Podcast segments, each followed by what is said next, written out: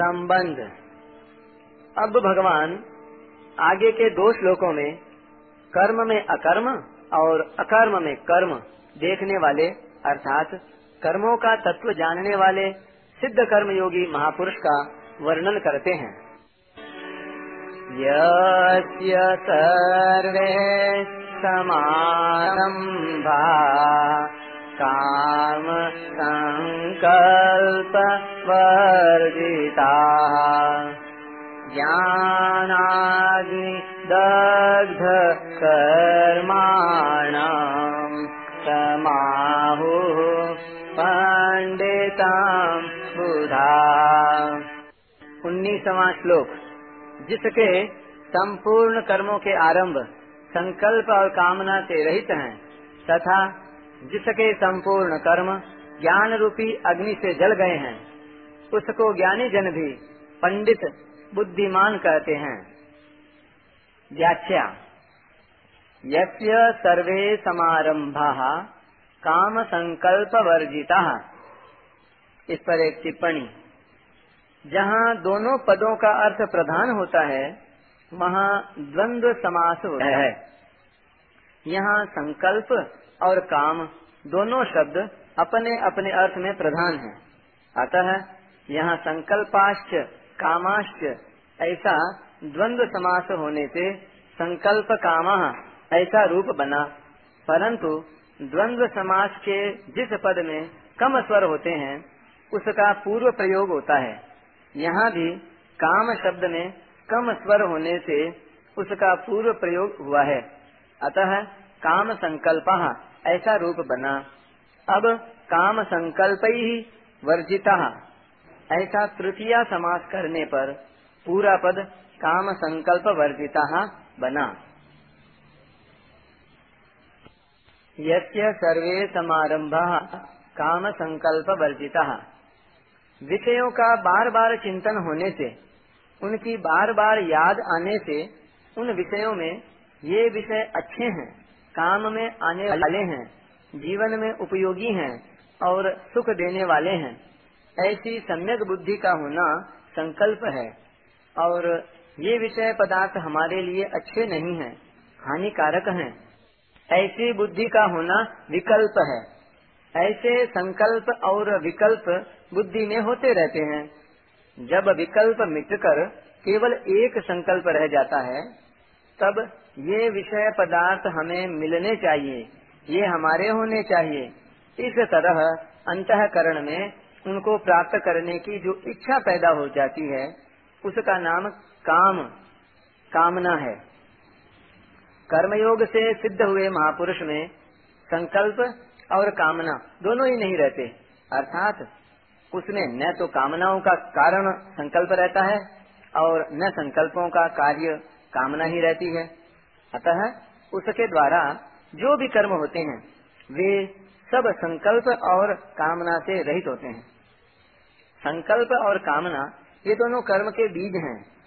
संकल्प और कामना न रहने पर कर्म अकर्म हो जाते हैं, अर्थात कर्म बांधने वाले नहीं होते।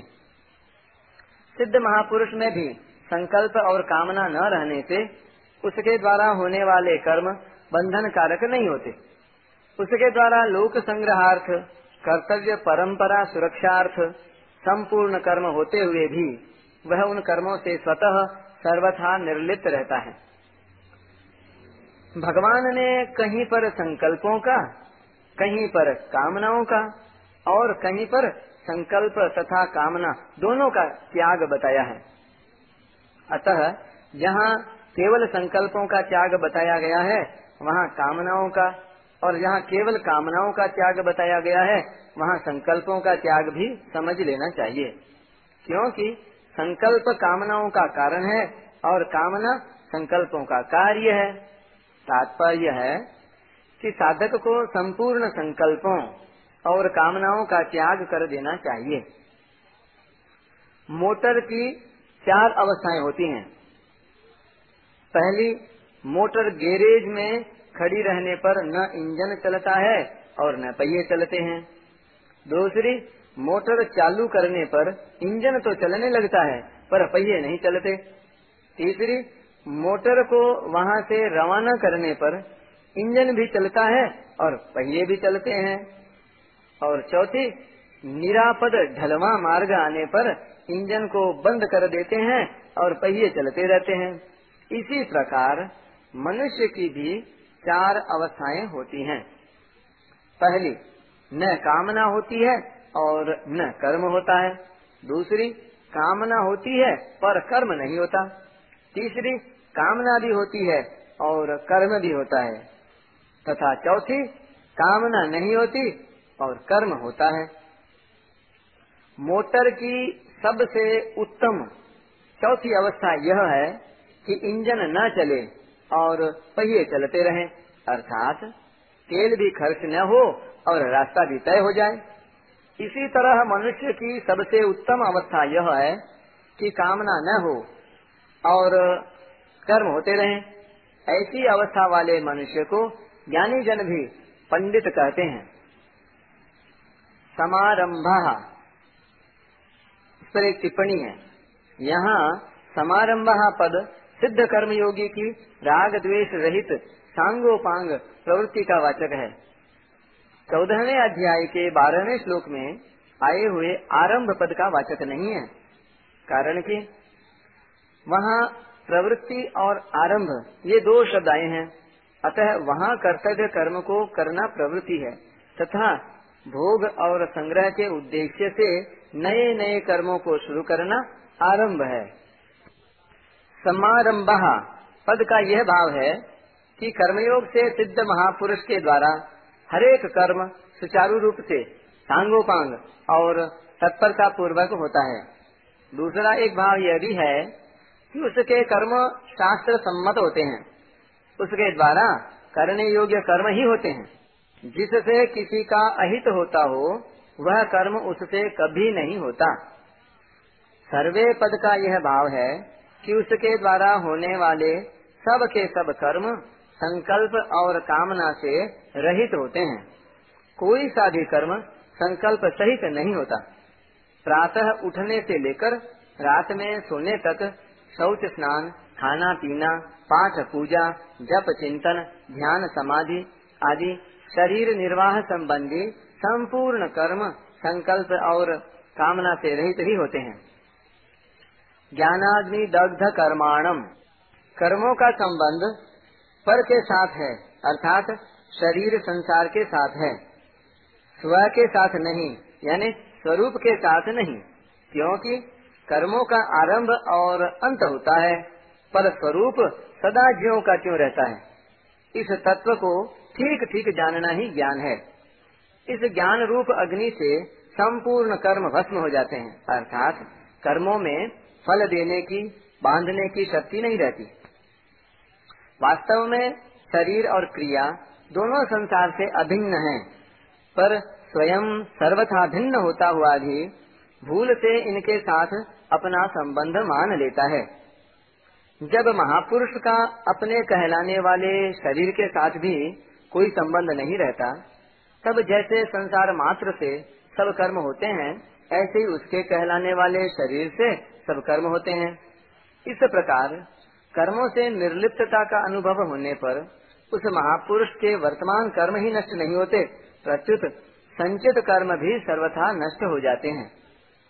प्रारब्ध कर्म भी केवल अनुकूल या प्रतिकूल परिस्थिति के रूप में उसके सामने आकर नष्ट हो जाते हैं। परंतु फल से असंग होने के कारण वह उनका भोक्ता नहीं बनता, अर्थात किंचन मात्र भी सुखी या दुखी नहीं होता। इसलिए प्रारब्ध कर्म भी अस्थायी परिस्थिति मात्र उत्पन्न करके नष्ट हो जाते हैं। तमाहु पंडितम बुधा।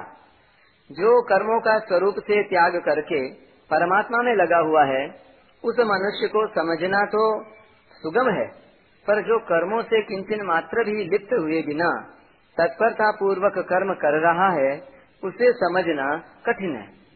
संतों की वाणी में आया है, त्यागी शोभा जगत में करता है सब कोई, हरिया गृहस्थी संत का भेदी बिरला होय तात्पर्य यह है कि संसार में बाहर से त्याग करने वाले त्यागी पुरुष की महिमा तो सब गाते हैं, पर गृहस्थ में रहकर सब कर्तव्य कर्म करते हुए भी जो निर्लिप्त रहता है उस भीतर का त्याग करने वाले पुरुष को समझने वाला कोई बिरला ही होता है। जैसे कमल का पत्ता जल में ही उत्पन्न होकर और जल में रहते हुए भी जल से लिप्त नहीं होता, ऐसे ही कर्मयोगी कर्मयोनि में ही, अर्थात मनुष्य शरीर में ही उत्पन्न होकर और कर्ममय जगत में रहकर कर्म करते हुए भी कर्मों से लिप्त नहीं होता। पर एक टिप्पणी। निवृत्तेरपि मूढ़स्य, प्रवृत्तेरुपजायते। प्रवृत्तेरपि धीरस्य निवृत्ति फलदायिनी अष्टावक्र गीता में आया है। मूड पुरुष की निवृत्ति भी प्रवृत्ति को उत्पन्न करने वाली होती है, और ज्ञानी पुरुष की प्रवृत्ति भी निवृत्ति रूप फल को देने वाली होती है। कर्मों से लिप्त न होना कोई साधारण बुद्धिमानी का काम नहीं है। पीछे के अठारहवें श्लोक में भगवान ने ऐसे कर्मयोगी को मनुष्यों में बुद्धिमान कहा है और यहाँ कहा है कि उसे ज्ञानी जन भी पंडित अर्थात बुद्धिमान कहते हैं। भाव यह है कि ऐसा कर्मयोगी पंडितों का भी पंडित, ज्ञानियों का भी ज्ञानी है। गृहेषु पण्डिता केचित् केचिन्मूर्खेषु पण्डिताः। सभायाम् पण्डिता केचित् केचित् पण्डितपण्डिताः।